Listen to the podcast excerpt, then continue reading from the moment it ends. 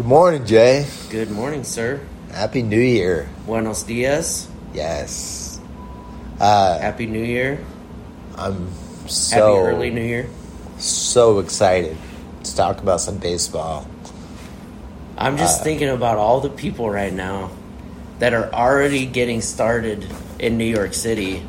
Um, they have their adult diapers on already. Like, just think if you were getting ready to go out to Times Square right now and you put on your Depends right now and you, like, you're probably going to wear the same one. Hopefully, these people brought more than one pair of Depends and they can at least find a place to change their Depends tonight. Yeah, Yeah.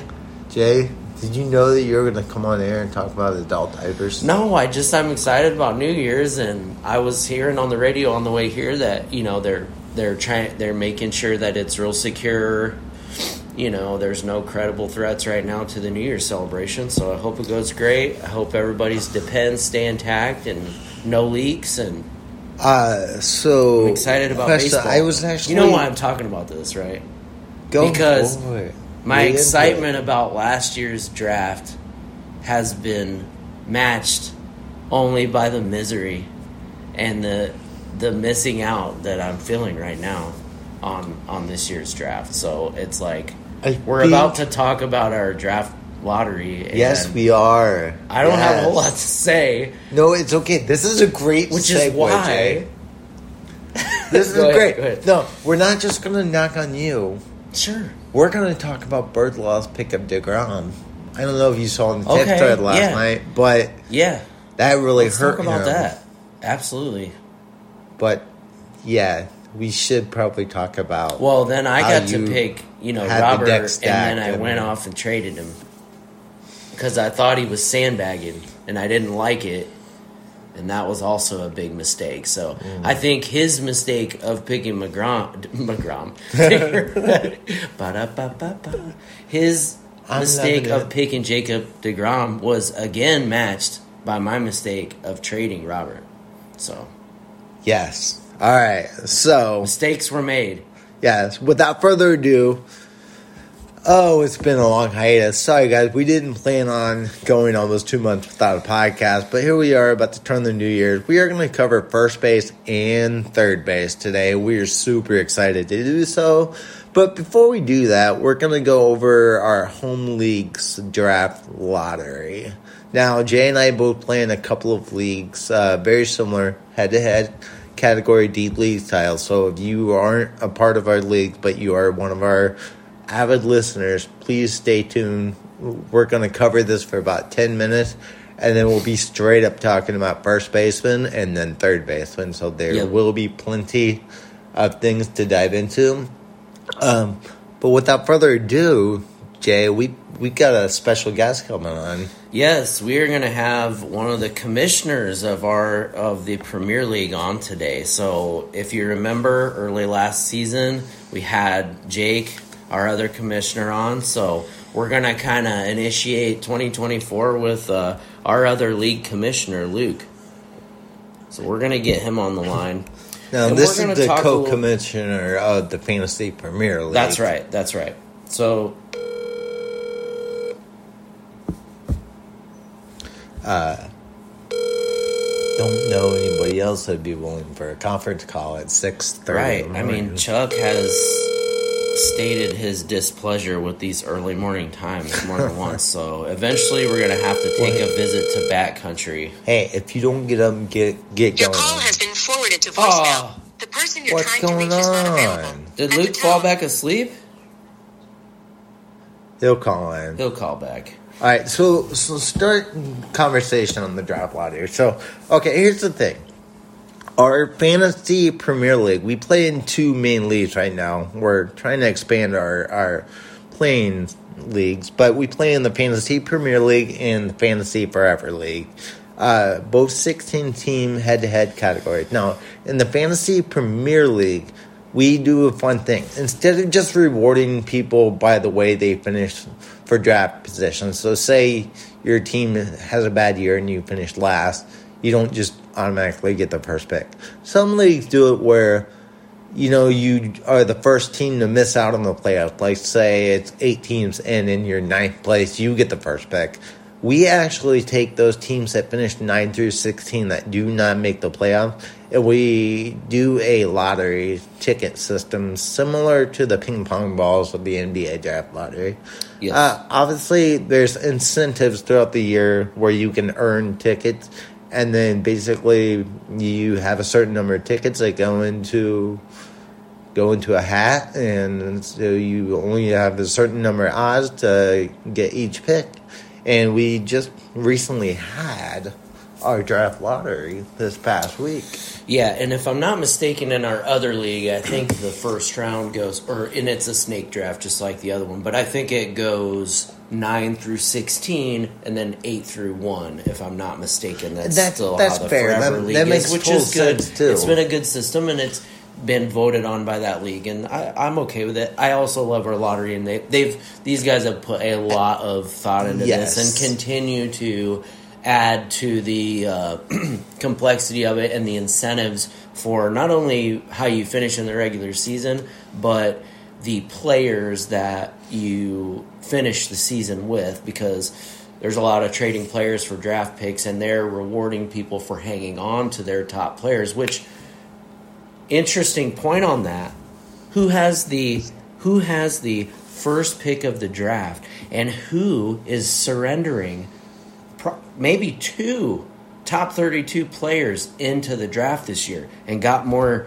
draft tickets because of that paleskins george Actually, or is that, that, new for that's a new that's thing new for next forward. year But that's a good example that you brought up. it is a good example of he would have gotten more draft uh, lottery tickets because he hung on to Aaron Judge and However, if you are just Mister Unlucky, All right, then we're gonna it try to does, call Luke it, again. It does not matter. So maybe he was as we we try to get the co-commissioner on the line, guys, stay with us. We're gonna. I'm gonna take you into a little. hey what's up man we're gonna put you on speaker Good morning, Luke. Good morning. How you doing? I'm good.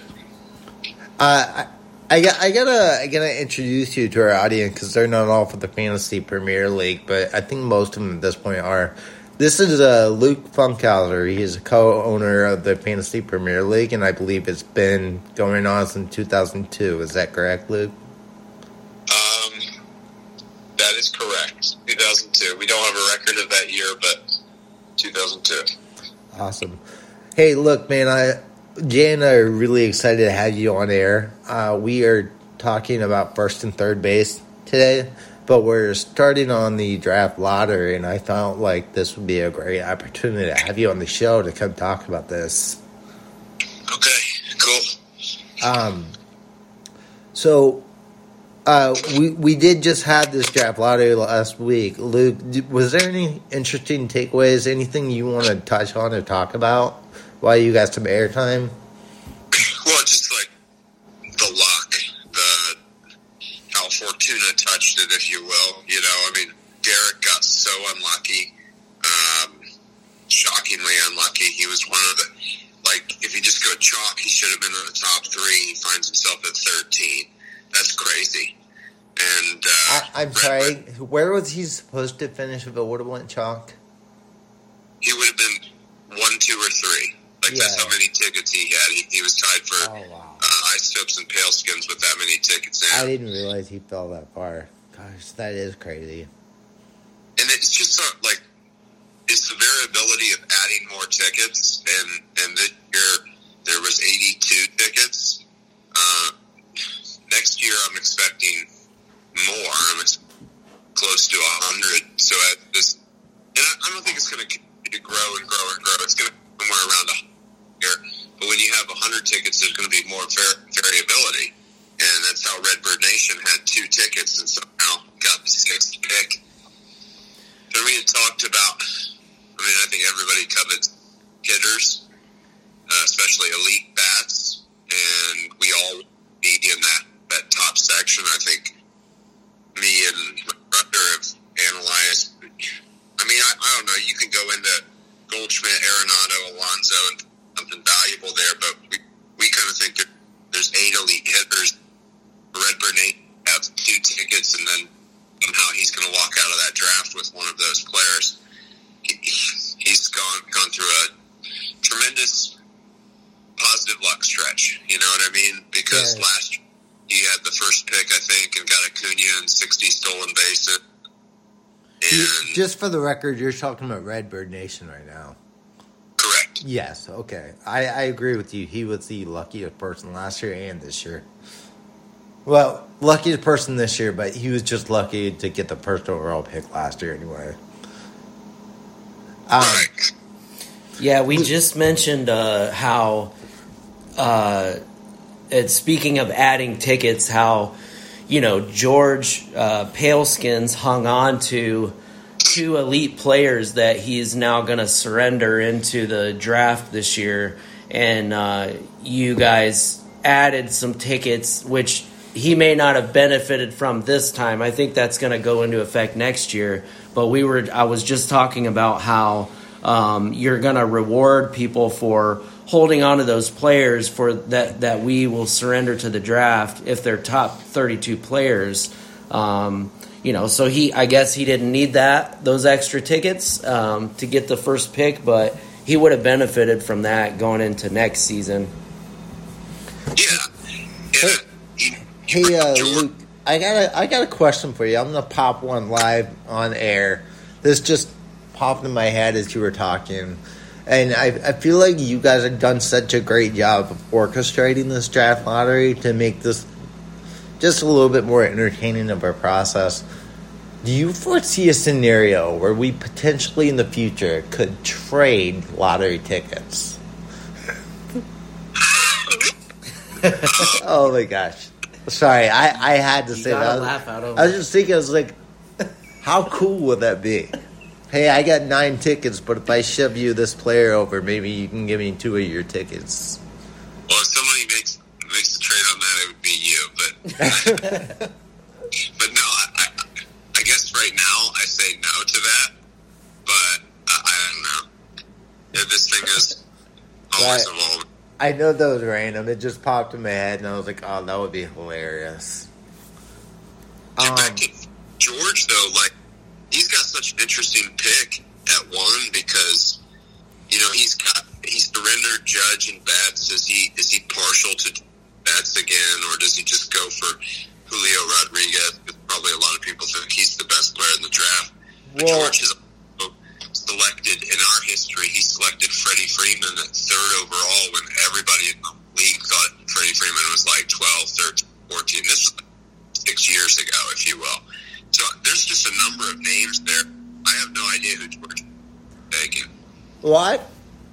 Jay and I have kind of talked about this, and we started. We're going to do a mock draft special in March, but I mean, there's a lot of talent. I I do feel personally like there's a clear top five, uh, and Julio Rodriguez, Bobby Witt Jr., Mookie Betts, Freddie Freeman, Aaron Judge. Not in that particular order, just you know, some people could jumble those up, but do you, do you agree with that, or do you do you have maybe a little bit different view of a top five? I'd like to hear your input on maybe what you feel like how you would. Well, I, I don't. Oh shit! Hold, on one second. Um, You're good. no, it's in the voicemail. Okay. So- Oh, I just remembered. I, I just remembered the last time we were going to have you on. I think your dog puked all over the floor. shit, he shit all over Oh, the he floor. shit all over the floor. That's right. Yeah. I probably should have just taken the call, but I'm like freaking out. But just Oh. your, your your question about the top five. Yeah. I mean, clearly you're not putting Jordan Alvarez in there, and I see the I see him as a, in the top six. Those other five guys, and based on what Matt Olson did for you last year, and like he's not going anywhere. He's still in Atlanta. He's Yeah. still playing first base every day. He's a slugger. If you can hit 35 home runs, like it's a top seven. There's seven elite bats. Um, I, I don't know how Yeah. that really answers your question. I, I guess I just I don't. It kind of does, and it's kind of a perfect segue into it. So, like, like I'm looking at like I see more than seven elite bats, but I see varying levels of it. And I, I I agree with you Well, I mean, I, I told you personally, I think J Rod, uh, Witt, Freeman, Betts, and Judge, at least for me, that's my top five. I'm not quite clear on the order, but I had Jose Ramirez as sixth, and it sounds like you view Yordan Alvarez as sixth, which I don't discount. I had Yordan in the top 10. Uh, there's just so much talent there. And then at some point, someone's going to take Spencer Strider. Uh, I, I do feel like. Yeah. I mean, what do you think, Jay? Well, Luke brought up two interesting names, and I think it goes to it kind of goes back to the the point about just people's preference, and you hold those two guys up, Jordan Alvarez and um, Matt Olson, and I mean, for one thing, I feel like you know the the previous season. Um, 2022, you know, Matt Olson. I think the batting average it was it went way down. You know, it was it was it was way down, and you know, for whatever reasons, he still hit like I don't, I, over 50 doubles or something like that. So you knew that, you know, it was kind of a. That's a good. It's point. just a sample. It's just a one season sample size. I think every, you know, you you just and it makes people drop in the fantasy rankings. But if you are paying attention, you know that there's probably not really anything wrong. You're you're when you're really analyzing things and you're like we are and you look at things you're in and you're out you're just trying to make sure there's no injury there or you know something like that right that's that's taking away his power or making him not effective at the plate right and with Yordan Alvarez you've got to consider the injury history but you've also got the fact that things have shaken out where you know he's no longer probably going to be playing in the outfield so that's probably a good thing for fantasy owners right so all of those things come into play. And when we talk about the positions in a little bit, of course, we have to try to parse out redraft leagues versus keeper leagues, which we're in a keeper league. It's a special type of Yes. keeper league. So it's kind of, you know, everything we talk about is tailored to our Premier League, so it, it, it gets I'm glad you complicated. It gets very up. complicated I am. looking at even the first round. Luke, I, I've studied some of your teams for the last five years to see the way you construct it. It, it does seem from the outside that you prefer to get not only power, but power with a good average and a solid track record of it. And that kind of leads me to believe is that why you would prefer a player like Jordan Alvarez versus a player like Jose Ramirez? If I had the second pick in the draft, I can't tell you I'd be taking Alvarez over Ramirez. But I, I can't look back on my time with Jordan Alvarez negatively. I mean, we we live in an era now where I think people are looking, people in professional sports, they're looking at other professional sports and how can we get an edge. And I think MLB teams have learned from NBA teams that you know what we need to keep we need to keep players healthy, and I think they I think they've made up fake injuries for Jordan Alvarez multiple times throughout this last year. Oh, absolutely. That's a thing in baseball now. Absolutely. But Yeah. in the end, dude, Jordan Alvarez hit a home run on Sunday against Jake in the final that wound up finishing him off. Him and Seager basically went back to back, and, and so he got me a title. You know, and, and when he was in that lineup, he was danger. I was way more dangerous with him. But I, when you're up there in the top three or four, and, and got to choose between all these gold nuggets, your durability is definitely uh, a concern, and that's where you go for a guy like Julio Rodriguez, who's younger, seemingly um, more athletic. You know, you- you're afraid of him play, like playing center field and doing Yes. Ken Griffey junior um, diving catches. Like Green was scaring me on that a couple years ago because I was watching and I was like, oh my god, this guy's going to get hurt every year for the three years of his career. You know, because he's doing crazy things in the outfield. Yeah. But you know, that there's pluses and minuses. I, obviously, dude, Ramirez, I, his, his stolen bases are otherworldly. What That, would, that's what I was going to play into. It, it seems like the difference between a player like Jose Ramirez, Jordan Alvarez is with Alvarez you get more power, but there's no speed, and you got. Um, um, I pulled up his Fangraph page. Like you're gonna have he's gonna ha- take an IL stand at some point in the year because if you look back on it, uh, last year he had 496 plate appearances. The year before that, 561. Those are still solid totals, but when you're talking about a first or second round pick, you almost ideally want 600 plate appearances, I believe. Oh yeah, but the thing I would definitely in our keeper league where you're not. This is this is two year draft pick. Yes. You know, so like the thing that I'm going to knock on Ramirez is is Tito Francona is gone now. Um, I think Cleveland's going to stink for the next five years until they wind up. Like they'll probably trade Jose Ramirez in like two years or maybe I- three. Right. I'm But kind of think- surprised they hadn't already, to be honest.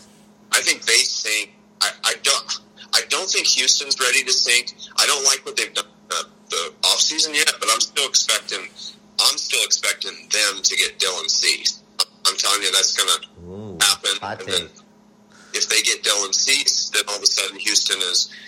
I don't know what Seattle's doing. I thought they were going to win the World Series, but they're like yeah. trading everything away and Oh, stuff. man. So it looks like Houston's not dead yet. You know. So are the Twins gonna be the AL Central? Well, the, Tiger, the? Tigers are up and coming, Are the but Tigers they've been ready up and coming to- for three years now. That's gonna be fun to watch. Uh, just it's uh, actually Luke. Uh, before we get you off there, this is a good segue too. Uh, I think there's a player that you and I share uh, a good, uh, a positive taste for, and that's Pablo Lopez. Uh, talk, talk to me for a little bit, if you will, about about that that player. What what you like about him? Maybe Well, I traded him. I traded him to George, so because I didn't want him to go to your team, and then he wound, and then he wound up on your team anyway. So it's like, okay, huh? It's funny that you know, happens. in the future, any player that I trade, I know they're going to eventually wind up on Ball's team.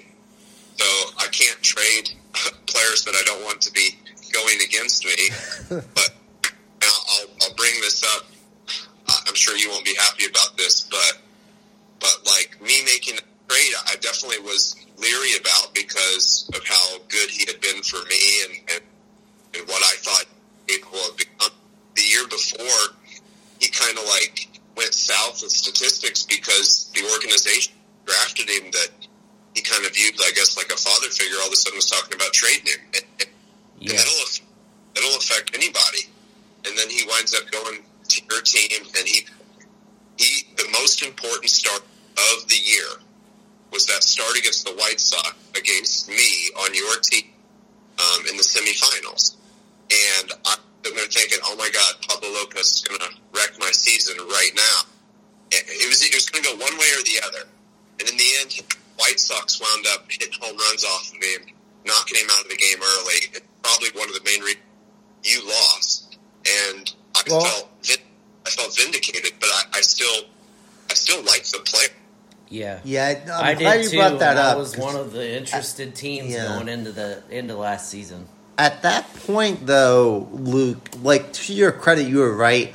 Like I believe we were tied eight eight going into Friday night. I had Pablo Lopez and Cole Ragans going in like a two days. If if you remember, Cole Ragans got hit up too. So I really like.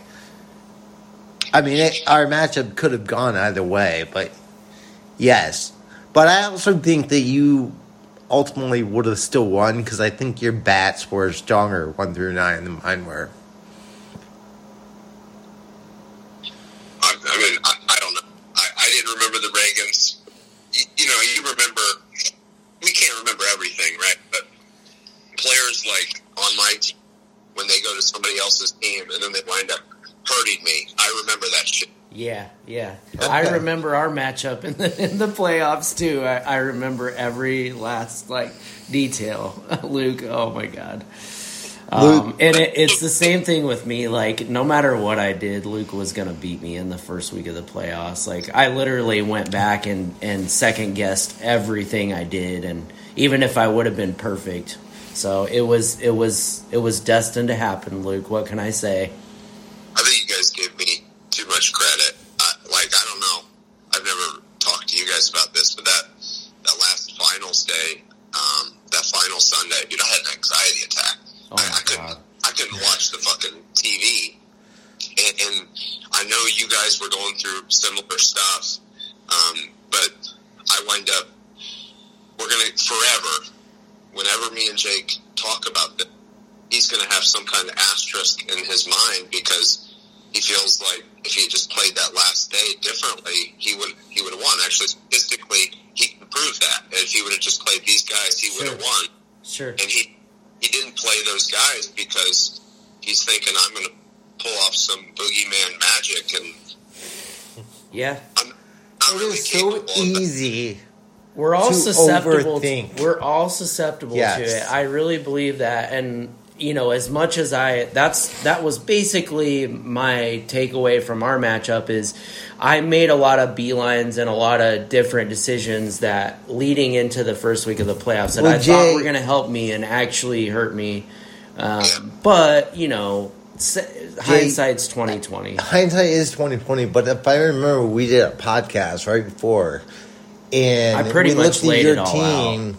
You had you didn't have a full deck of cards for the first. No, I did not. day. The first two days, like yeah, yeah, yeah. I didn't you have a full lineup, and that Yeah, was and that, that I feel was a managing mistake. Like because I added some more pitchers going into the week. I mean, I, I do feel that like if I would have hung on to my bench players like Mauricio Dubon, who hit a like big home run in the first day of the playoffs, I would have made it closer than what it was, but I still would have lost. Essentially, it's the long short of it.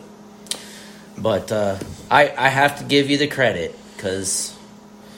All right, well, uh, Luke, we, we got to get to talking about first and third base here. Is there anything, uh, that, anything else that you want to say or or ask to the listeners online uh, while you're on the air? Um, no, I mean we can go on. I don't. I don't have an agenda or anything like that. Just spitfire, and I haven't done near near as much research as you guys have, but I do enough research during the season where I feel like you ask me about a player, I'm going to have an opinion. Absolutely.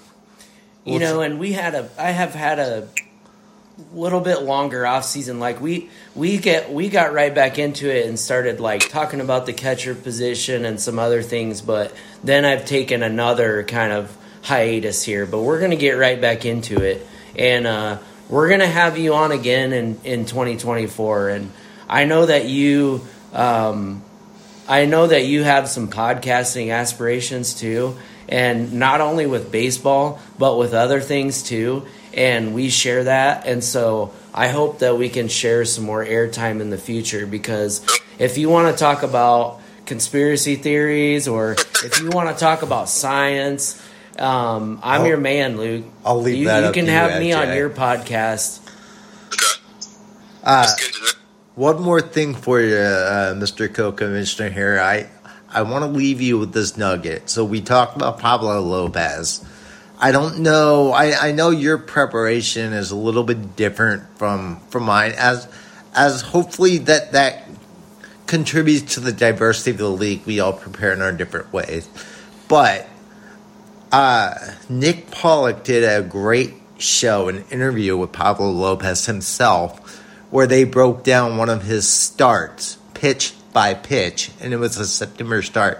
I've never seen that, and and the fantasy community as a whole is just getting more data and more research. Like we are actually getting, I feel like to the point to where, like I know I know we are not the players, but like I feel like we're closer than ever before, and to be able to see one of the the industry's leading experts have that kind of airtime with one of the game's better pitchers, I, I found was really exciting. So I, I don't know if you had heard of it, but if you go to the Pitcher List, uh, it's about an hour, hour and a half long, and Pablo Lopez sits down and he goes through like his thought process, pitch by pitch.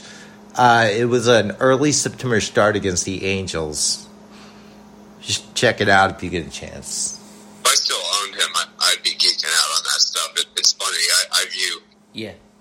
it's a it's a delusion, whatever. But I view my players as like players. Oh, you know? me too, man. I'm right there with you. Yeah, Oh I- you guys have a second league, and, and I, I don't want, I never want a second league because I feel like it dilutes it. Like you have a share in, in lots of different guys, and I just want to have a. Yeah, I, Luke, I share that because there. I held out for a long time. me too. I waited a second long league. time, long time. But it is nice to have shares of other players. I mean, it, it, I was able to be a Matt Olson owner in the other league, and that was a big deal. You know, that meant a lot. But I, I agree with you. It's it's made it hard. It's I've it's been a couple year adjustment period. But you got Vlad to watch now. We should bring this up. I, I mean, we're going to wind up going to. Uh, I, I don't know if this is fully set in stone or, or not, but it seems like we're kind of directing towards this June 29th Guardians Royals game against City at 410. And I have nobody in that game. I'm going to have nobody. That's a Saturday, Yeah. right? Is that Saturday or Friday? it's a Saturday. Okay, yeah, yeah. Obviously, we're on board with that date. We were talking about that beforehand. I think if we could get eight plus guys there, that would be awesome. I mean, Jake said something about. I don't know if this makes a better podcast, but Jake, the last time it was like a couple years ago, I was on a road trip. I went all the way to Oregon, went to the Pacific Ocean, and then I stayed in Denver on the way back. Picked Jake up at the airport, and Pokes Joel, he came into town, and we went to the home run derby, and that was a great experience, you know. And, and so I'm, I really kind of what I'm looking at this summer. I'm going to get up to Omaha somewhere around like June 14th, June 15th, and then I'm going to head west and do some stuff in Wyoming for two weeks, and then I'm going to come back and I'm going to hang out with you guys in Kansas City. But I- I'll plan on being there Friday night, um, and I'm hoping Jake will like fly on that Friday night. And I then- hope we can too. Be there on Friday. We had a great experience this last year, and you were one of the missing pieces. So yes, I hope this all comes together. Yeah, we were amongst the Swifties. That's that was so fun. Like here we Uh, are was after after a day of drinking beer out in the sun, and we're on this beautiful rooftop bar with these glitzy, glamorous Swifties, and we're talking on a podcast live about fantasy baseball. It was, it was fun. Yeah, after we sweat in those red seats in, in Great American Small Park, then we got to be around all the Swifties. Absolutely. I'm just I'm just in, dude. I'm, I'm in this professional sports. Okay, not NFL. I, I don't need to go to another NFL game. I, I want like the good, the best sporting experiences that you can get in the United States of America and in the world. Like if I was in India, I'm not planning on going to India. But if I was in India, dude, I would definitely take in a cricket game. They take that, Absolutely. they take serious. Yeah, the next step is the Olympics or the World Cup or something. Yes, Dude, we World have to. Cup. It's it's coming to, dude. There will definitely be a game in Miami. I bet there will be a game in Columbus, Ohio. Oh my gosh. If that happens, I'm there, Luke. I'm right there with you. 100%. I, I, I'm ready to experience that. I'm ready to take that in. Twilight, I, you guys brought up Kansas City, and I definitely want to shoot it down because I want to get to the College World Series. I I don't care if it's a final game or if it's like a first round game between Rice and Texas. I, I just think I, I've heard anybody that's gone there, they don't regret it. Oh, yeah. Interesting. Anyway, first baseman and third baseman. What do you want to know? I got I got Josh Jung at the top of the list. Triston Casas at the top. I know those guys are actually up there, but I'm keeping them, and I'm I'm hoping. Well, I'm hoping that Josh stays healthy the whole, and the Rangers will be good, and, and he will be good. That lineup was good. I'll give you a little sneak peek, Luke. This is what we did. Now, Jay did a little preparation on his own, but I know he's a little preoccupied. I I broke down my first base ranking like back in around Thanksgiving, and I just completed my third base. And these are obviously modifiable, but I took okay. I ranked my top twenty. Um, with with the with the caveat being this isn't for a 12 team redraft it's for a 16 team head to head which is what we play but I will say what I also did amongst those top 20 is I averaged out the stats of the top 16. Uh, I left out doubles and hits because we're trying to reach out to an audience that doesn't always utilize those stats. But I, I simply did the five main ones runs, home runs, RBIs, average OPS, and then also added in, um, oh my god, st- stolen base, yes. OPS is the additional stat. So, anyway, those six stats I averaged out the top 16. And so, a little sneak peek for you is I created the prototypical first baseman and third baseman that you would be gunning to get what, what their average production is. Um, and you'd be surprised. Well, probably not surprised, but, uh, you know, we'll, talk, we'll allude to this a little bit later on, but, you know, I came up with a stat line and I believe first base was like 27 home runs, 89 RBIs. Third base was like 25 home runs, like 83 RBIs. Um, I think the rule changes they made in the game last year made it so that I remember third base being very shallow going into last year, and there's a lot more options this year, but it still looks as if first base takes the cake from the power department. So, uh, we're going to use that as a segue to start our first baseman. You're more than welcome to stay on air and criticize me for my rankings, or are you exit stage left? It's totally up to you. Okay, I, I can exit stage left because my dog's waiting on me to feed him for sure. Um, it was fun. Hey, we don't want to have any more bathroom emergencies, so absolutely, you you do what you need to do. We're gonna have you on again in 2024. Um, we're looking forward to another fun season. So, thanks for all the work that you and Jake do leading up to this. Thank you. Absolutely. Thank you. Hey, perfect. And I can't wait to unroll the, the new side pot. Um, Yes. Yes, and thank you for being our league historian and side pot expert. We do appreciate that. So that's always fun. I'm excited that more and more people are, are taking part in that. So hopefully we get even more this year. and when I record something about the Mothman or something, I'm definitely going to give you a call, Jay. Oh yeah, definitely. Okay? All All right. right. Thanks. All right. Thanks for coming on air, Luke. We appreciate you. Bye. Bye. All right. So. All right. Sorry, guys, I know we went a little long on that, but that is an important uh, aspect of what we're trying to do. We're trying to pull the fantasy baseball community together. And as we start reeling these podcasts off, which is so important for us to give you guys a taste of where we're coming from. And uh, that guy right there has been on me, man. Yes, that guy Him right there. Jake basically were my biggest mentors in fantasy baseball and have brought me up to where I am now. They taught me innumerable lessons about fantasy baseball. Where are you now, Jay? Many of them.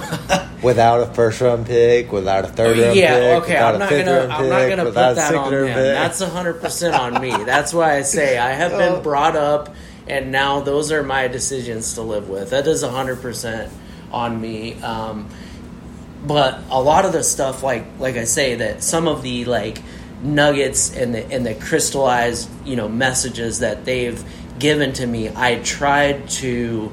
I tried to relay some of those in our podcast from last year, and I hope that they helped someone um, last year understand some things about about fantasy baseball and constructing your roster and how to evaluate players. And I really hope too that we just keep getting more and more views. Um, I really think that if people can sit through our long podcast, you know, we might have to sh- start making some more like shorter ones um, that people can digest and, and take in. But I think we're getting to a good place here. And we're going to talk about that Texas lineup again. That's for sure. That was Yeah, one of the but before we do, mentioned. we're going to touch on. All right. So we're going to reel through these um, first base, third base rankings. Again, these are uh, based off of head to head categories. Rotisserie format can follow this too. um, even though these are week to week play leagues, so we daily lineup leagues, so we playing. Uh, so what we did is, as I was alluding to earlier, is we averaged out. Uh, we we took we took I ranked twenty. Jay, I don't know if you ranked twenty two. My list is longer, but I just that's that's just because with these two positions, it gets so hard when you It get does. to like even ten to fifteen, but certainly fifteen, all the way down to thirty. There are so many question marks, and you could do think you could think of things differently, and so that's why I made my list longer because I feel like there might be a conversation to be had about some of these guys. I hope there is. Oh, there certainly is. I mean, whether or not we can get to it today, but I mean, Well- we'll, we'll get to some of those names. Yeah, let's bit. get That's into why this. I put more names on my list so that I could maybe bring some of these things up. So, how do you want to do this? Do you want to rattle the list off that I made? and I'll talk about it. You want me to You do go your through? top five? Yeah, you go through them. You you decide when you think is a good stopping point. Okay. All right. So for first base, I, I feel like I rank Freddie Freeman first. I rank Bryce Harper second, Matt Olson third, Pete Alonso fourth, and Vlad Jr. fifth. Um, little nuggets on this. Freddie Freeman is the most consistent bat I feel like in baseball over the last ten years. I'm not saying he's the best. He's the most consistent, and he plays on the Dodgers. He scored 131 freaking runs last year. Okay, Unbelievable. Uh, he's and he he's just the safest bet for a 300 average, um, and 100 plus runs and lots of other counted stats. Uh, he had 102 RBIs too. Um, Bryce Harper used to be outfield, now he's first base eligibility. I feel like that really helps team contact with the Phillies, but we're not going to get into that for fantasy purposes. I, I think um, I think his numbers look a little underwhelming when you compare them, but he was coming off of uh, Tommy John surgery, if you remember. So it took him until like July or August before Man, he was completely Rhys right. Hoskins losing his job and losing his position to You know- injury. Not to injury, but to Bryce Harper. Yeah, but you know, Rhys, I hope he signs with a good team. I think he's got he's kind of vanilla. You yeah, know, he is. I think he's got something to offer a team like I don't know, maybe the Cubs, but we'll see how things shake out. Yeah.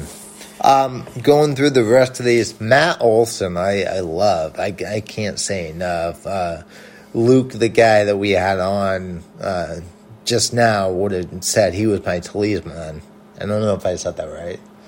The striker in soccer, your main go-to player. Oh yeah, So I, anyway, like he was my go-to bat down the stretch.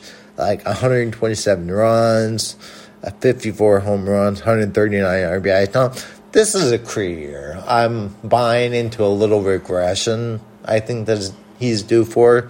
I don't think that he's a 280 hitter. I think he's more of a 250 hitter.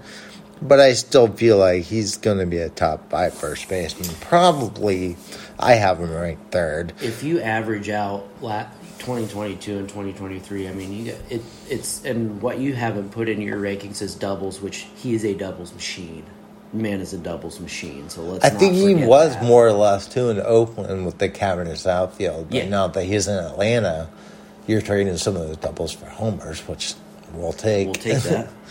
Um, Pete Alonso. This this is an interesting one. So I'm hearing varying reviews on him. So like people are looking at his bat average from last year and they're been like, oh shit. Like two seventeen?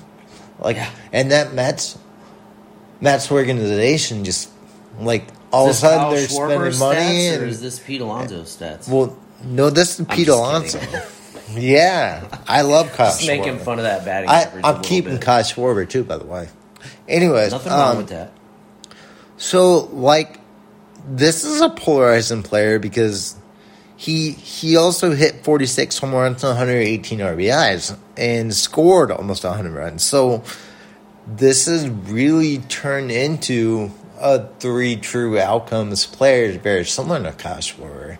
Yeah. You know, um, big boy gets lots of home runs, lots of strikeouts, Now I don't know what his walk rate is versus Schwarber. Schwarber is very good at getting on base. Well, an 822 OPS. says yeah, it says says enough. About um, I think I think he's going to increase that batting average back up to maybe like two thirty.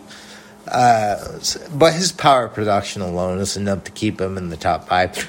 Vlad Jr. is the one that the industry just can't get a hold of. You know, he's been propped up for four years now, and it seems like we're still waiting for him, and he's still so young. I think he's like 24.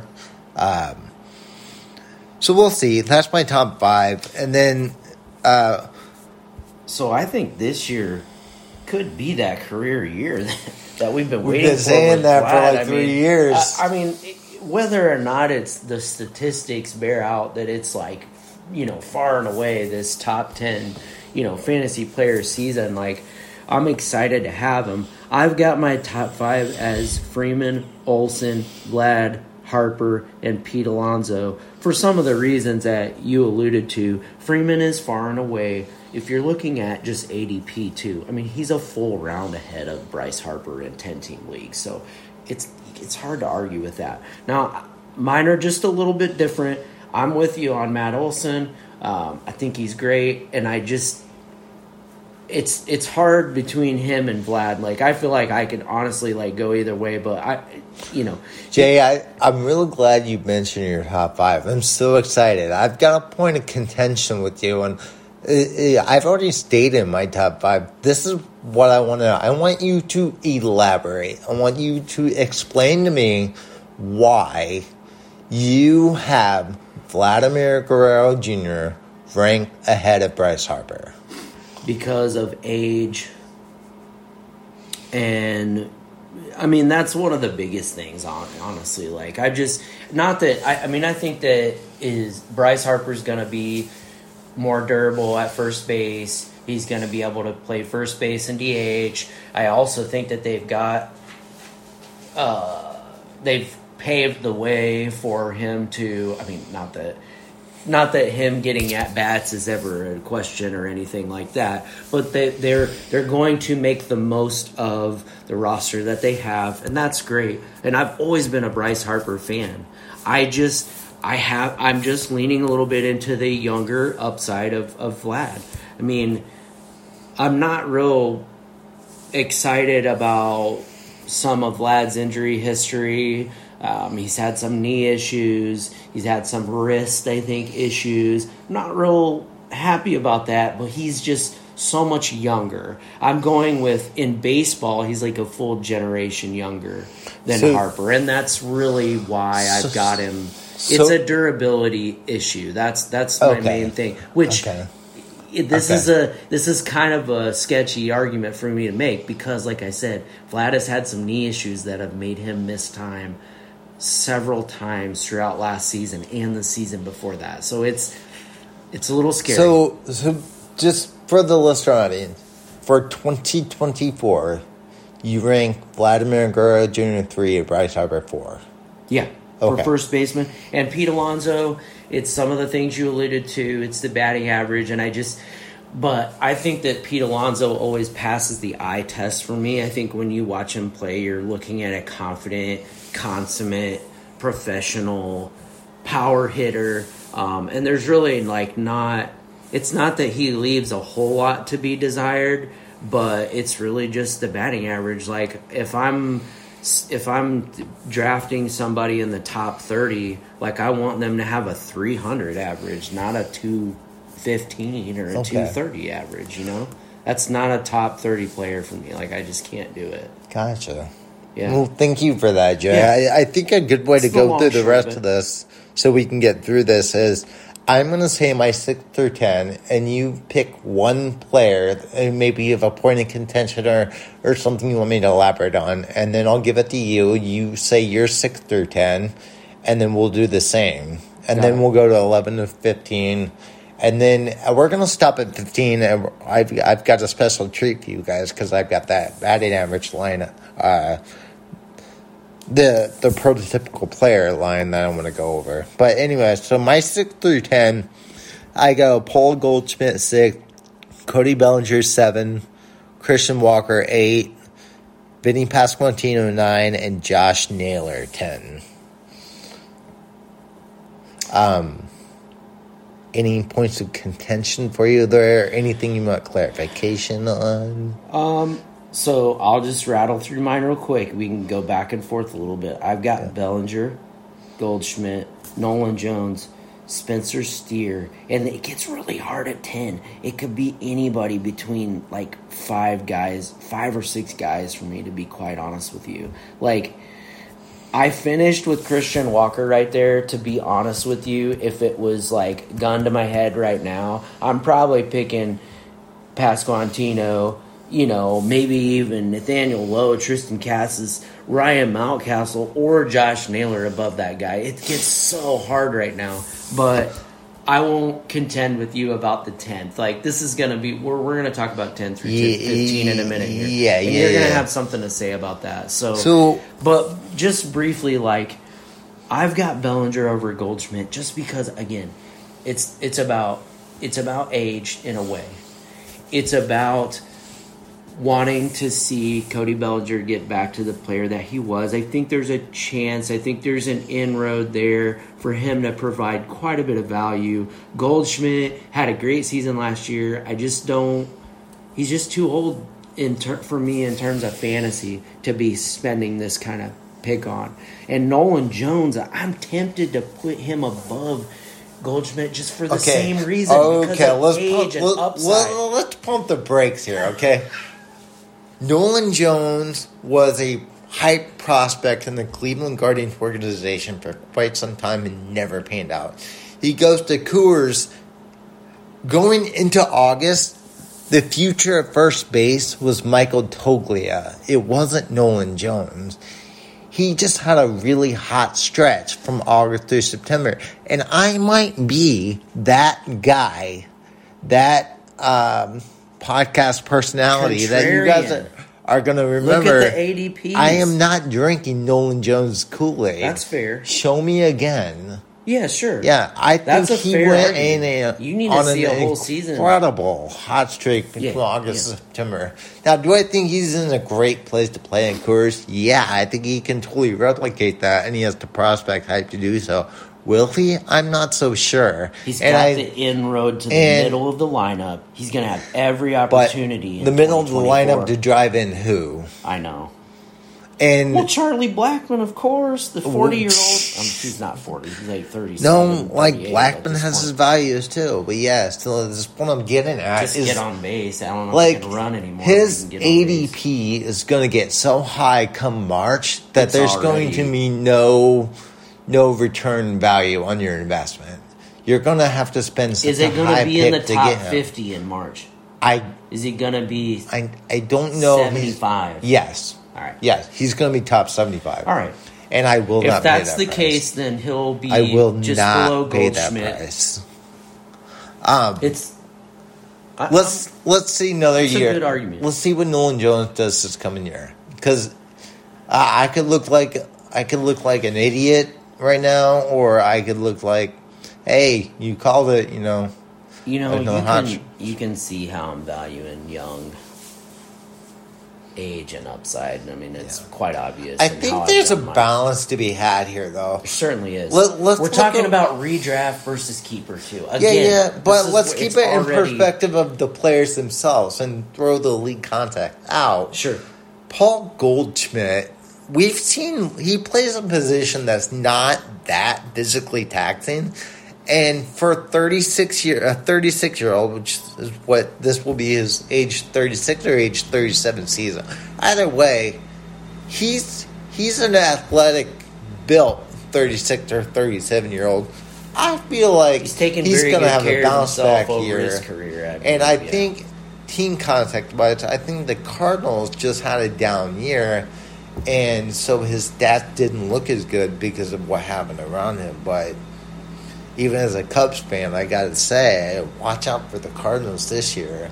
Oh. I, I think I think Goldschmidt's going to surprise some people. I think he's going to be back to his ways, and I think he's got at least two more years of elite production. I feel like much like the Reds, the Cardinals have cleared the way for some of their younger players to take on bigger roles, and it's gonna be a different. It's gonna be a different season for them. Like I think they're probably gonna hit the ground running and get back to some of their winning ways.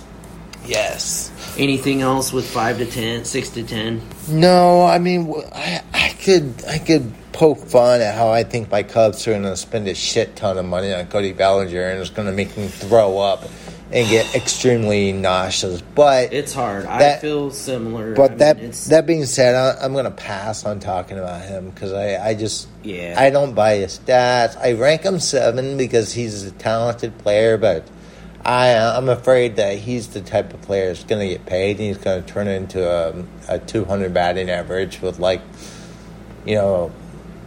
Uh, 705 OPS and you know a league record strikeout rate or something something stupid like that. That's just my worst case scenario fear, but we'll see. Yeah. Um, let's go into 11 and 15. Jason Heyward contract. Oh. God, don't talk to me about that. Sorry. He's still was playing. Trying He's to been make productive for the a Dodgers. Thanks, I appreciate that, Jay. Uh, I could take you over the top. Yeah, let's right. go. You're gonna make me need some Zofran here in just a I, minute. I was gonna say that. You need some Zofran. yeah, nurse, nurse, Well, speak, guys. preventative. Zofran's more of a preventative. You know, if you start throwing up, we got to get the Phenergan now. but- Yeah. Well, All you're right. gonna have to get IV access on me first. I got pretty good pains. Anyways, guys. All right, so 11 to 15. I'm sitting here looking. I'm, I'm getting excited about this group of players. All right, right, so man. for me, Spencer Torkelson at 11. I've got Yandy Diaz at 12. That's a that's more respect to what he just did than what I think he's gonna he's gonna do. Agree. Um, and then I got Spencer Steer, who's your jack of all trades, master of none, at 13. Uh, Triston Casas at rank 14. And then I round out the top 15 with Andrew Vaughn. With who? Andrew Vaughn. Okay. It, it gets so hard. Here, It does. Like I it said, really like- does. And this is my hot take for today. Okay. Oh, I'm, taking- excited. I'm taking, I'm All right. taking Anthony Santander over Spencer Torkelson in drafts as my first baseman. Prove me wrong. Prove me wrong, man. okay, well, He's he breaks the top fifteen can we look it up and before see if he's first base eligible? He will be first base eligible in 2024. Look it up on Fangraphs, but No, I- he I'm- played I'm at take least your word for it. he played at least six at the at the uh, first base position. Yeah, So he had a little stretch at. You're taking first base. Santander over who? Spencer Torkelson. Are you taking him over every player I just named? No, I've got him actually at 16, Okay. but I've got Pasquantino, Nathaniel Lowe, Triston Casas, Ryan Mountcastle, and Josh Naylor. But this is so hard. I- Here's my I, hot take for you. I don't even rank Nate Lowe in my top 20. I wouldn't have either until I saw what I saw again last year. And knowing where he's going to be in the Texas lineup. This is going to come up with him, and it's also probably going to come up at the third base position about that lineup. But he's going to be hitting behind Semien and Seager.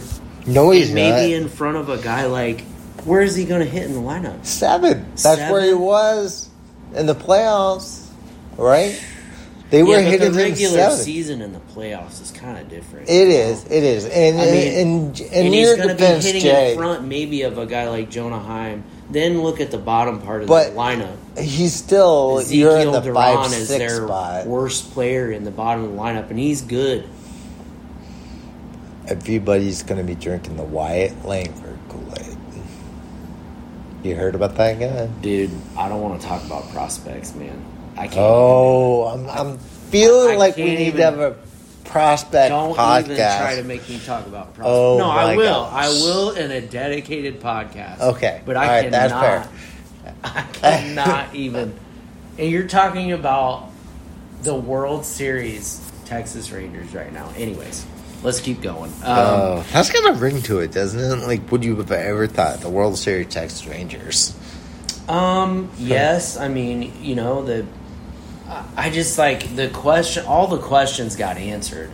You know, all, all the questions got answered. You know, they're they're like they're going into last season with like similar questions of like, is Willie Calhoun gonna be in their lineup almost every day?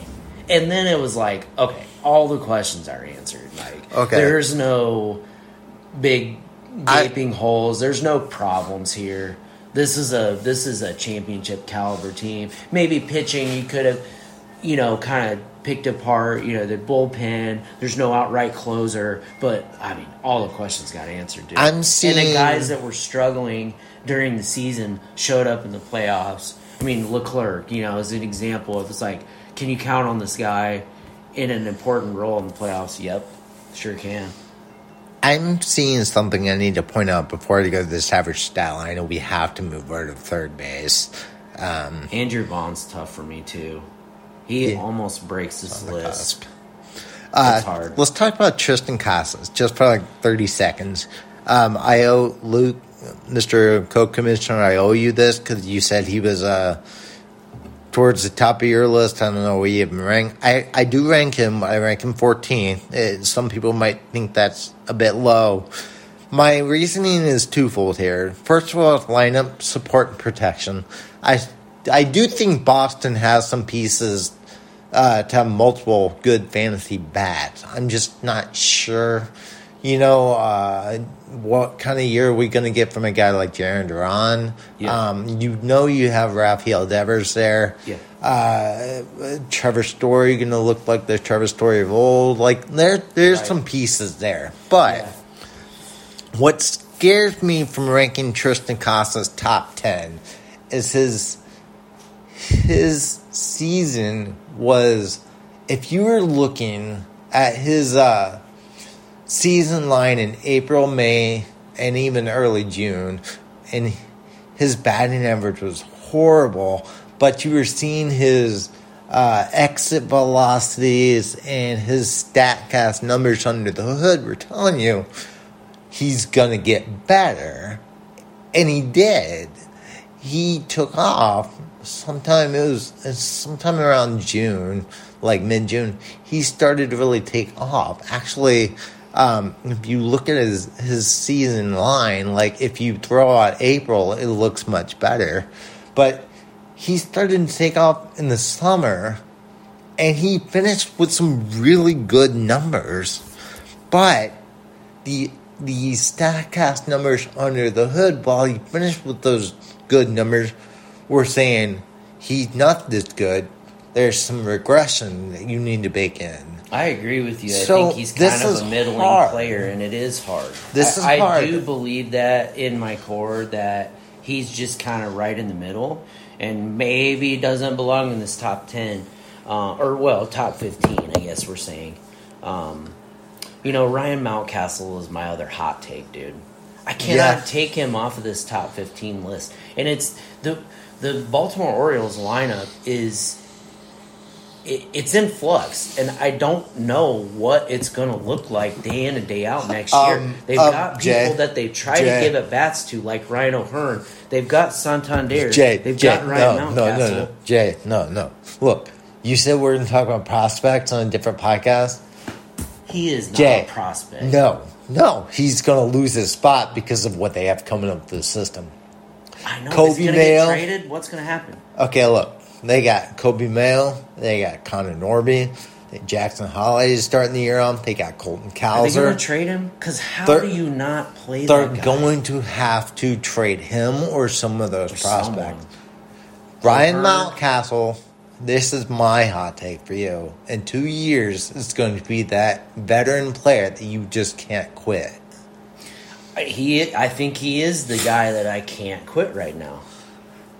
I, I can't quit the idea of when him they as a moved top the left field 150 wall back, whatever it was, 30 feet, that killed his power production. Now, he still hits a fair amount of doubles. I and, do believe good it makes for sense good power. to ship him off to a But- to get some pitching or something for the Orioles. Can we, I mean, can we get Ryan Mountcastle playing in Wrigley Field?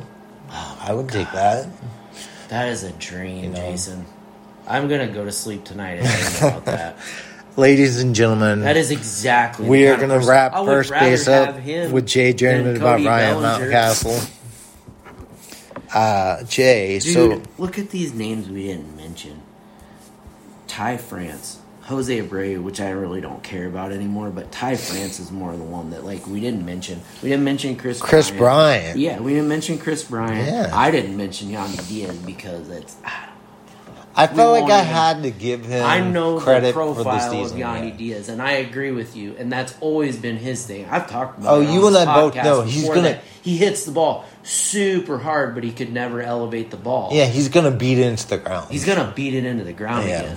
Yeah. That's what I would believe is gonna happen. yeah, you. I agree, hundred percent. You might hit a ton of singles. That's great, but that's Yeah. not what I'm looking for in, for my first baseman. Not for your fantasy. Love baseman. that average. So, what are you looking for your for your fantasy first baseman? This is what you're looking for. Uh, so, a roundabout average of the 16 players that we, 16 on the top 20 that we ranked, we came up with the stat line. In a deep head-to-head categories league, you should shoot for good power production at first base. And so, a good barometer for that would be 82 runs, 27 home runs, 89 RBIs, seven steals, a 273 average, and an 837 OPS. That is the average of the top 16 players that I ranked. And if you throw Jay's rankings in there, which he's not done, but it, it's not that line's not going to shift that much. That's a pretty good data sample to pull from.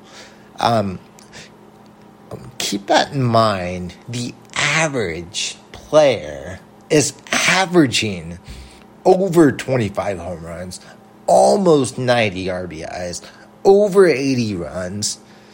And it, it, in today's day and age, anything over 270 is a plus in batting average. And when you get an uh, 800 plus OPS, I mean, that is an, a great player. Uh, you get that production, and you're looking at a potential third, fourth rounder um, in redraft leagues. So that being said, I do think the offense environment's changed a little bit. It's uh, you know, but I, first base is as deep as ever. It is like with there's other there's five or ten more names that we could have mentioned. Quick question for you before we move on to third base. Where's CJ Cron going to be playing next year? So CJ Cron, I love. fit for him or something. But I love him too. He his perfect spot was in Colorado. Yeah. The only other spot I, I, I see like Cincinnati would be great, but That would no, great. it would be a nightmare now. With they have Matt McLain, Spencer Steer, Right. Christian Encarnacion-Strand. They have Jeimer Candelario now. There's I mean, other good landing Yeah, spots. I feel like he where they don't really need a I first feel like baseman DH. CJ so- Cron gave us what he was going to give us in 2021 and 2022 with the Rockies. Yeah, I don't feel like there's a spot where he's going to, um, you know, where he would. He's not going to do well for fantasy purposes, but you know what I see for a guy like him? I see a team like the Giants signing him and platooning him and Brandon Belt, bringing Brandon Belt back on a one year deal so he can retire with the Giants, and Yeah. then platooning with CJ Cron at first Yeah. base and DH. yeah, right. That Both team would do that. Yeah, both of them could DH as well. I I don't know. May, maybe uh, it's hard. It's hard. First base is so deep. It's hard to look to see who needs. The Cubs need one, but I don't think like I don't think his powers gonna play in Wrigley. I think he would just be an average power at. So, anyways, moving on to third base. Jay, let's start with you. What's your top five at third base? Oh man, this is tough, man. Have you had a chance to do this? Um, I'm gonna say I gotta I gotta change this a little bit last minute. All right, if you want me to take the horn, I can. You do it.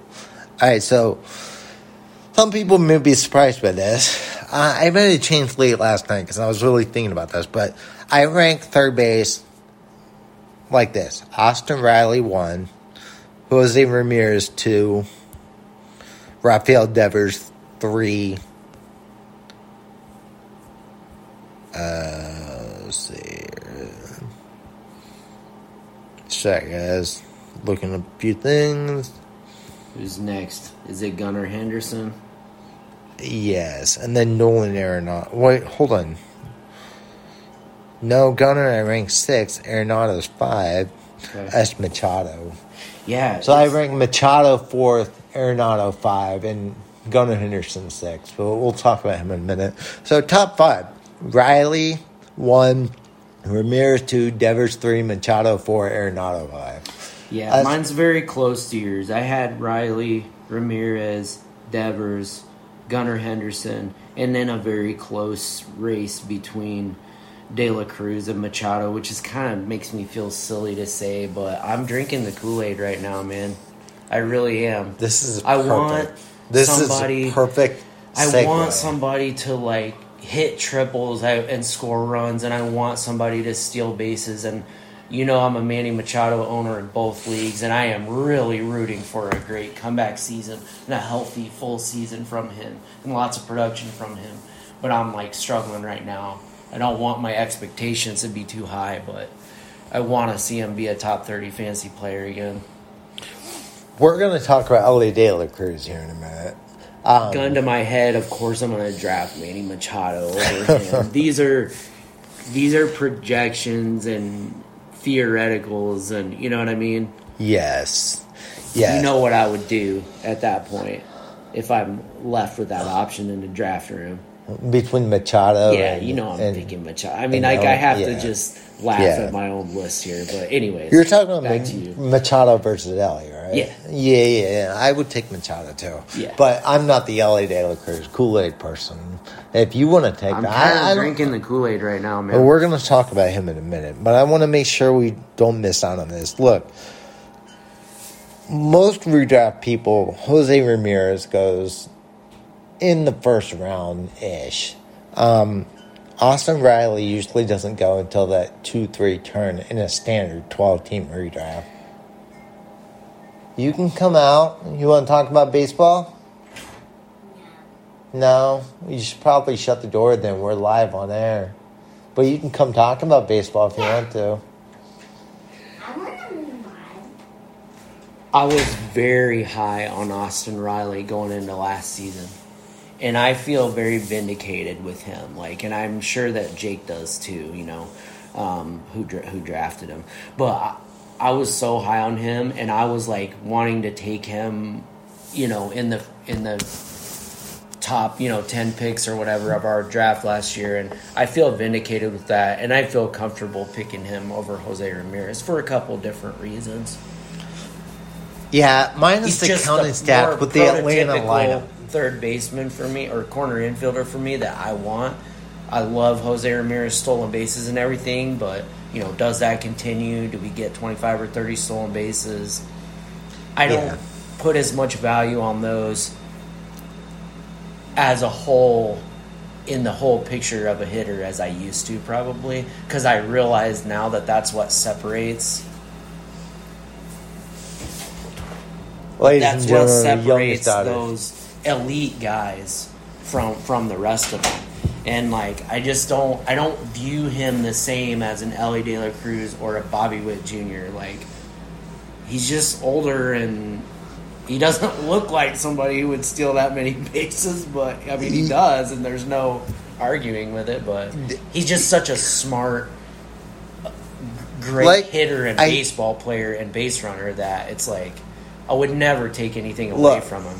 Look, you can go chalk with Ramirez. You can't go wrong with taking him. I No, rank no. Riley over him because of the Atlanta lineup. Yeah. But I don't want to spend too much time talking about the top five. I, I don't think many people are going to disagree with that. No. I think the point of contention comes a little bit later.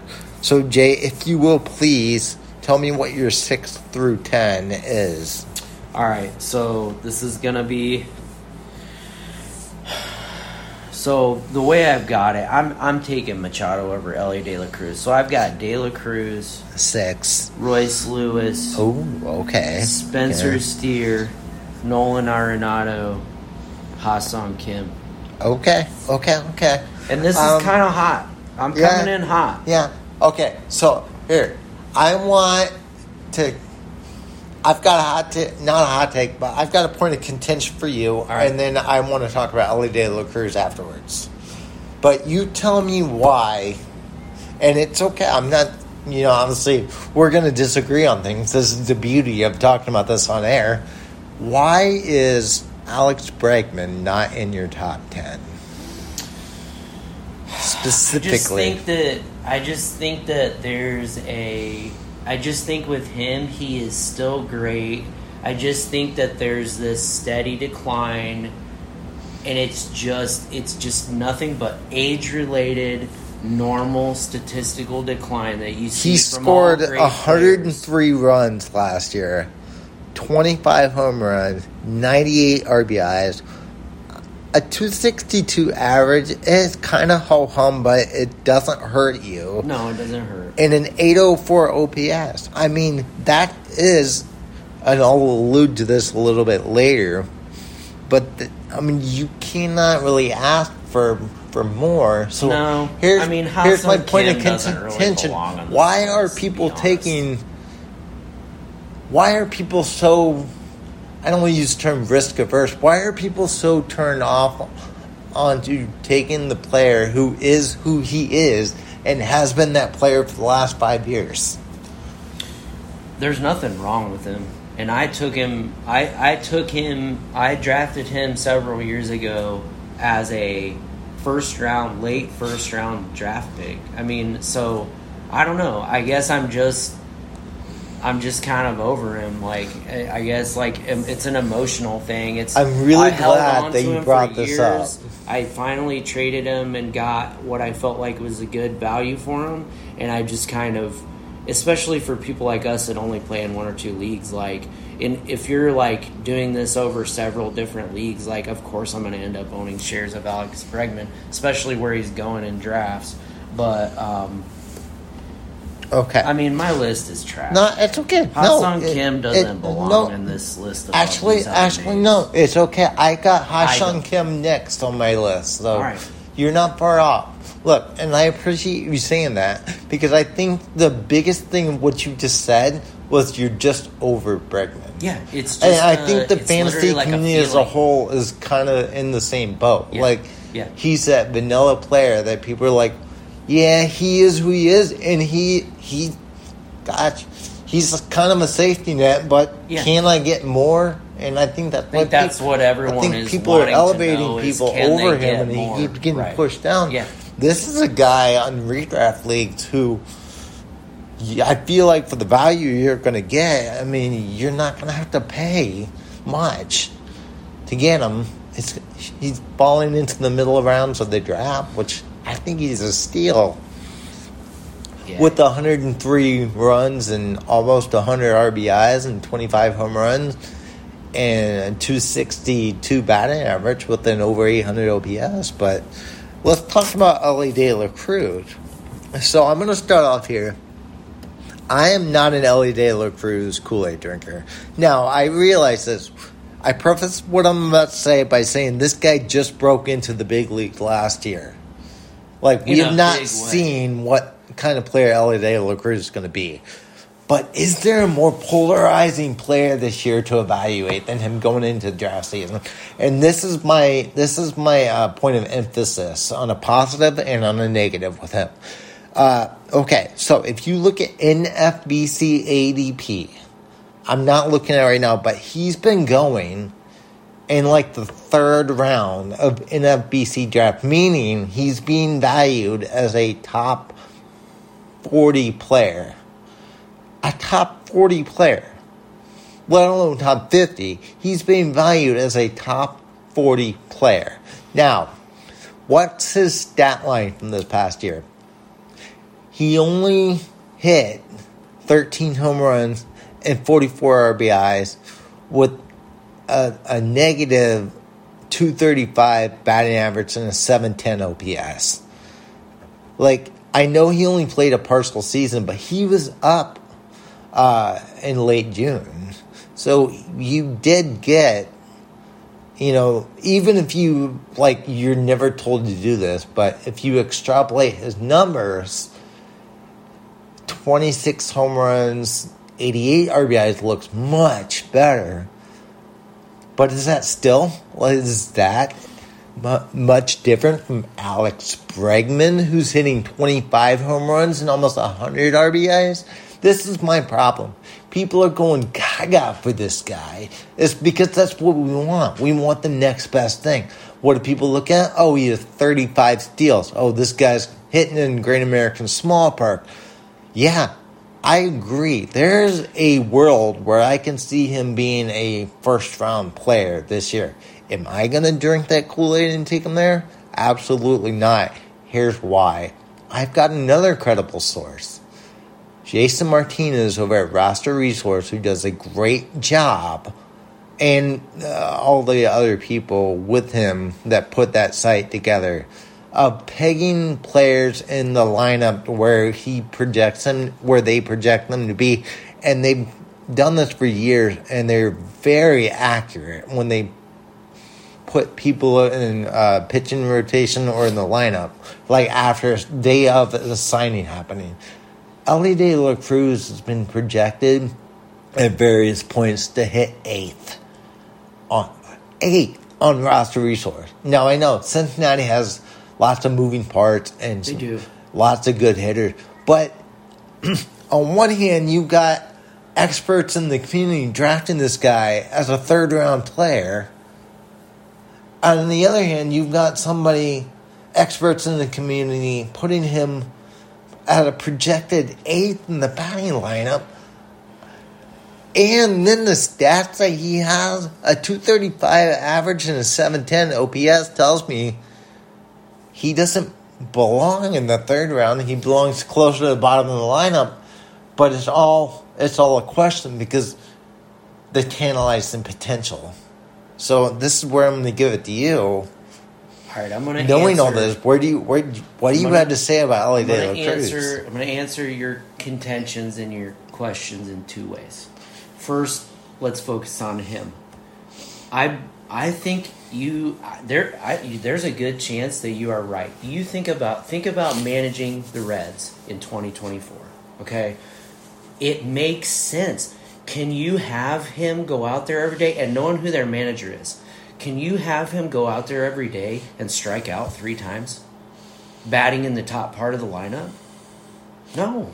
You you put him at the bottom of the lineup. You give him four good at bats. Hope for the best. Hope he gets on base, steals a base, hits a triple, scores a run when the top of the order. Your sluggers come up. I mean, it makes sense. Like what you're saying makes sense to me. It passes the eye test to me that he could end up hitting. in You the think bottom he'll like the Michael Harris role? Because Michael Harris could. back ninth uh, in that yeah, lineup. I think he could because think about managing the team day in and day out. Like you can't have these guys go up. You know they know the statistics and the analytics now. You know that he's going to strike out a bunch of times. You can't put him at the top every day for 160 games and think that that's going to work out good for your team. Your team's going to score a bunch of runs. I get I I agree with you. Like So where is- does that leave but- Elly De La Cruz's counting stats if he's consistently batting in the bottom half of the lineup I because mean, of his average? Let me answer this in another way too. Because that's what we're all about. This is a numbers game, is it not? It is. So let me let me answer it with another statistic or statistics here. Okay, you we're calling him a polarizing player, and he absolutely is. Who are the other? Let's call them polarizing players in terms of versus ADP ranking versus ADP on this list. Okay, let's just name off all the other players that, and this is from Fantasy Pros. Okay, like this isn't maybe as um, drilled down, but I'm just gonna mention like five or six names that are ranked um, a lot differently than their ADP. Okay, Okay. Ha-Seong Kim, Okay. Spencer Steer, Okay.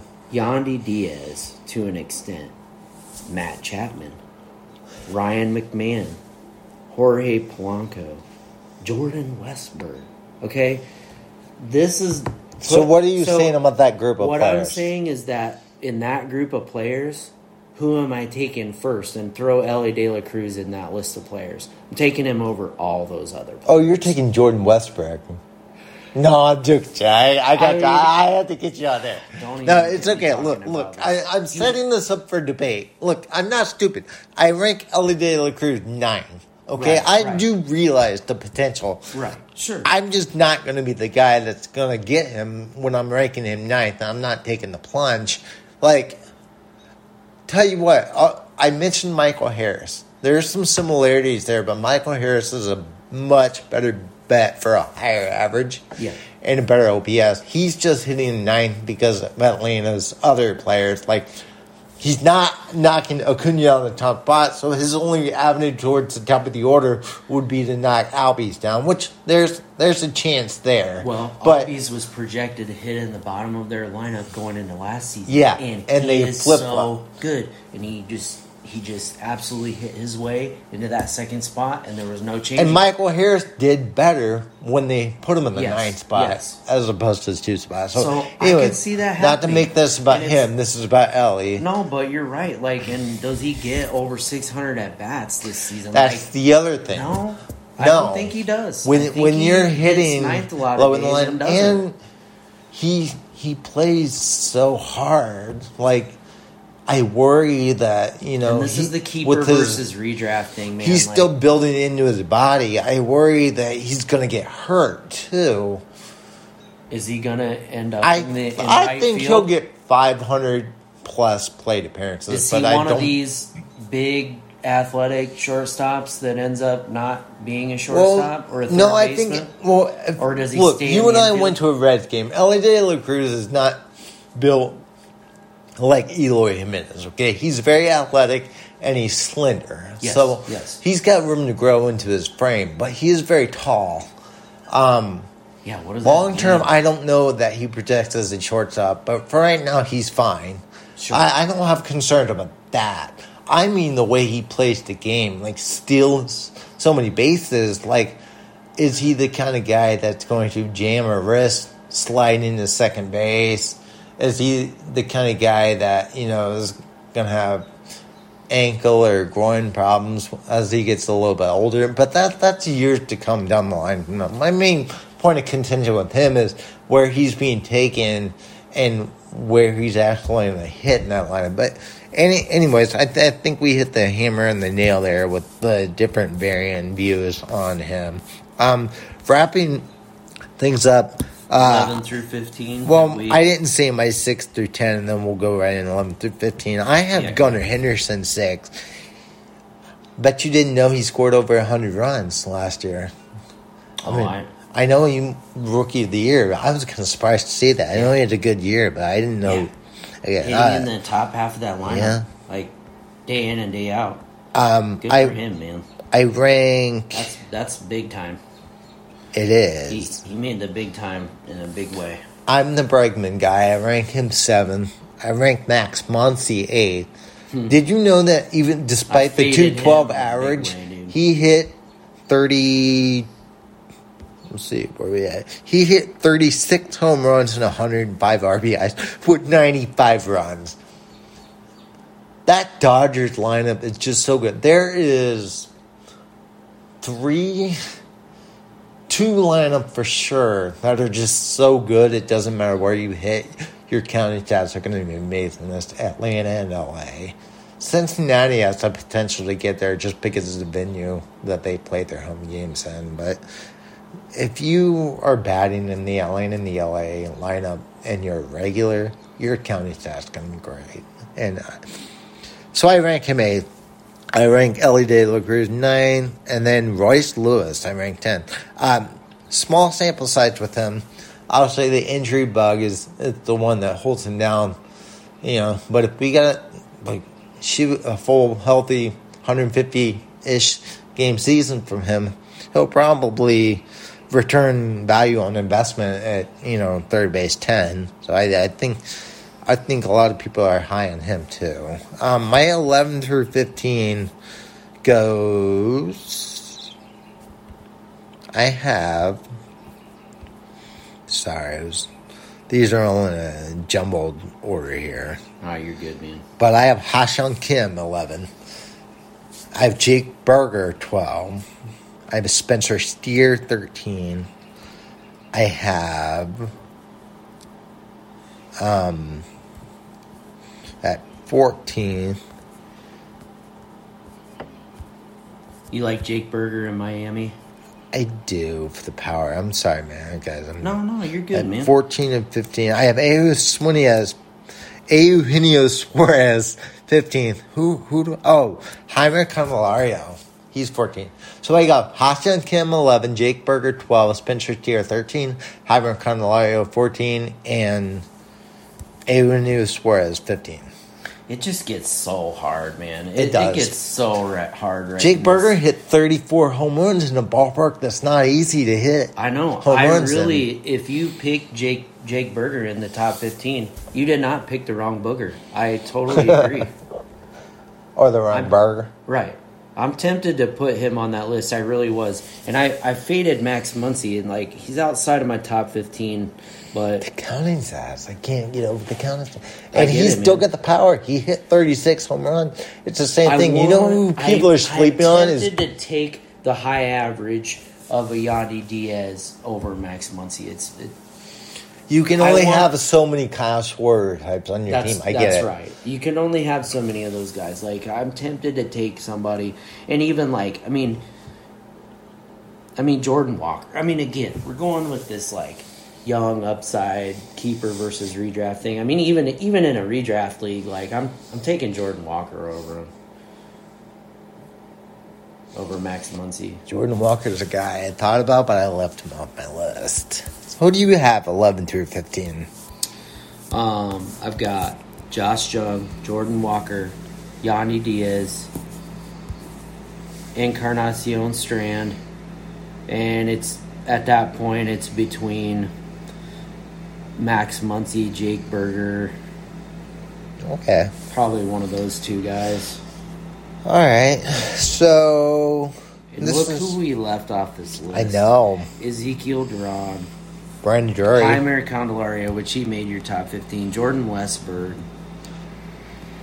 Uh, Jordan Westburg, I think I'm going to own a lot of shares this year. He is. If he really is getting drafted in 200 to 250, Yes, I don't Yeah, know for Yahoo, but yeah, if his value is that if low, that really is like that in March, he's going to be second, third, and short eligible at some point. I know last year he was that's dual. part of what makes Ha-Seong Kim so valuable. I mean, well, what makes he- Ha-Seong Kim so valuable is he stole 38 bases right, and and just his value to that team. situates himself on top of that lineup. The th- things have things have shaken out in San Diego. I feel now where you realize where the pieces fall. His defense brings a lot of value, which keeps him on the field, and the and then this was the first year where we were like, oh, you know, his pat the ball skills really play there in a spacious ballpark yeah, like and that. has he pushed himself into the top of the lineup almost every day now versus a guy like I mean, um, well, I you know, think Cronenworth used to hit in the top of the lineup, and now he's like probably five. Eh, because his he's average really- right. 'cause I think Kim is the perfect complement for Tatis because when Tatis isn't on or is doing polarizing things on the Will negative way, I think Kim kind of. Tatis. I don't think so. behind I think Tatis should still lead off because in today's game, you want to give the most plate appearances to to the best players. Yeah, yeah. I still am with the old school thought. I like the idea of having my best hitter hitting third, but now in today's game, from fantasy perspective, why do you think Shohei Ohtani bats second all the yeah, time? yeah. You know, you, it's just it gets Yeah. you more volume, more plate. Yeah, what we yeah we used to think of the second hitter as a second baseman, like your best contact hitter. Yes. I used to look at it this way. or back in the day- who can hit thirty home runs, you know, from, But I from never the second base position or something like that. I looked at back in the like nineties Albies, when we were like growing up, you know, as kids watching baseball, I used to your leadoff hitter was your speed guy, Right. your best guy to get on base, and he was gonna steal bases. Yeah. He was Kenny Lofton. right, Your second hitter was your best contact hitter. Your guy that best your best bet to, to move the leadoff hitter from first to third base with a single. Your third hitter was your best player, your Yeah. best offensive player. Your cleanup guy was your best power hitter that wasn't your best player. And then hopefully your five bat was a good power bat, but then it started to trickle down from there. There's been a lot of times where they've tried to inject power into the number two, Like Shohei Ohtani. Right. Yeah. and Or Kyle Schwarber batting leadoff.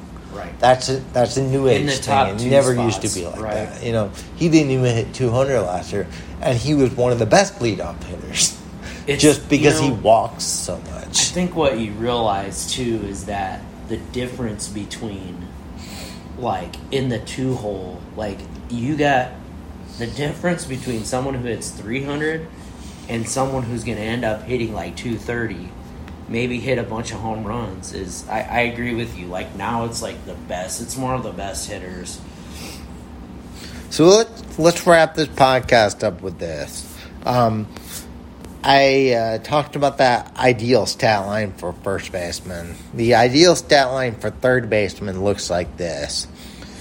Top my top sixteen rank averaged out uh, eighty runs, twenty five home runs, eighty three RBIs, ten steals, two sixty one average, and an eight oh two OPS somewhat similar to first base, but first base beats it in all the categories by just a, a bit more, uh, except for steals. But if you take Ha-Seong Kim's 38 steals away, third base steals totals almost gets cut in half. So you're really looking at uh, first base is just better across the board, but third base is better this year than it was last year. Uh, ladies and gentlemen, I know we've gone long today. We really appreciate the special appearance from our co-commissioner and the Fantasy Premier League, Luke Funkhauser. We are so happy to be back on air again. We're so excited for the new year. I think in our next show we should uh, talk about second base and shortstop and make some New Year resolutions for our 2024 fantasy season. Jay, do you have anything you want to say before we cut off air? Um, I want to say that my third base list is a little jacked up, but you know it's it's a work in progress. It right is now, definitely guys. a You work are in seeing progress, you are seeing the inner workings. It's hard. It's hard for me to place. It, it is hard for me to place guys like Alex Bregman and Nolan Arenado on this list, and I I I kind of left them out, and that's a that you can see like the mistake that I'm making, and you can see like what it is that I'm looking for You're shooting in some for of upside. these others guys. And exactly. when you shoot for upside, Exactly. guys that are solid, steady eddies get pushed down the board. Exactly. And that's you. You can kind of see You that gotta happening. figure out where you draw that line. Yes, you do. You absolutely do. It is hard at this point because you've got you're talking about young guys. You're talking about guys that had these huge flashes, and like Ha-Seong Kim, who oh that's great. You can hit over 300. You can steal 30, 40 bases, but in the end, that's gonna I'm I'm gonna realize like what that really means and where are you're really drafting a guy like that. Is he in the top hundred? What's his ADP gonna be in March? Is he gonna be in the top hundred? No. No, it's not. Nope. No. Would I be an absolute idiot to take him over Alex Bregman or Nolan Arenado? Yeah, that'd be really dumb. So I Got a little I- work to do I think we list. can wrap there. Jay's an idiot. No, no, no. Jay, it has been a pleasure. I am so looking forward to talking more baseball in 2024. You have yourself a happy new year, you and your family. Uh, I am um, excited to start our new endeavors in, in next year. So, you uh, too, man. Maybe it's gonna be shortstop next time. Maybe it's gonna be outfield. Maybe it's gonna be second base. I think we should do middle infield, but we'll talk about that. Yeah. All right. I think after the conversation we just had about some of these guys, I think that is the Yes, absolutely. the perfect next step. And yeah, we might have to do middle infield versus and just outfielders too, and get make the list a little bit longer yeah. than I- fifteen. Well, that being said, this is Fantasy Baseball Advocate signing off. I'm Jason. I'm Jay. Happy New Year. Be well.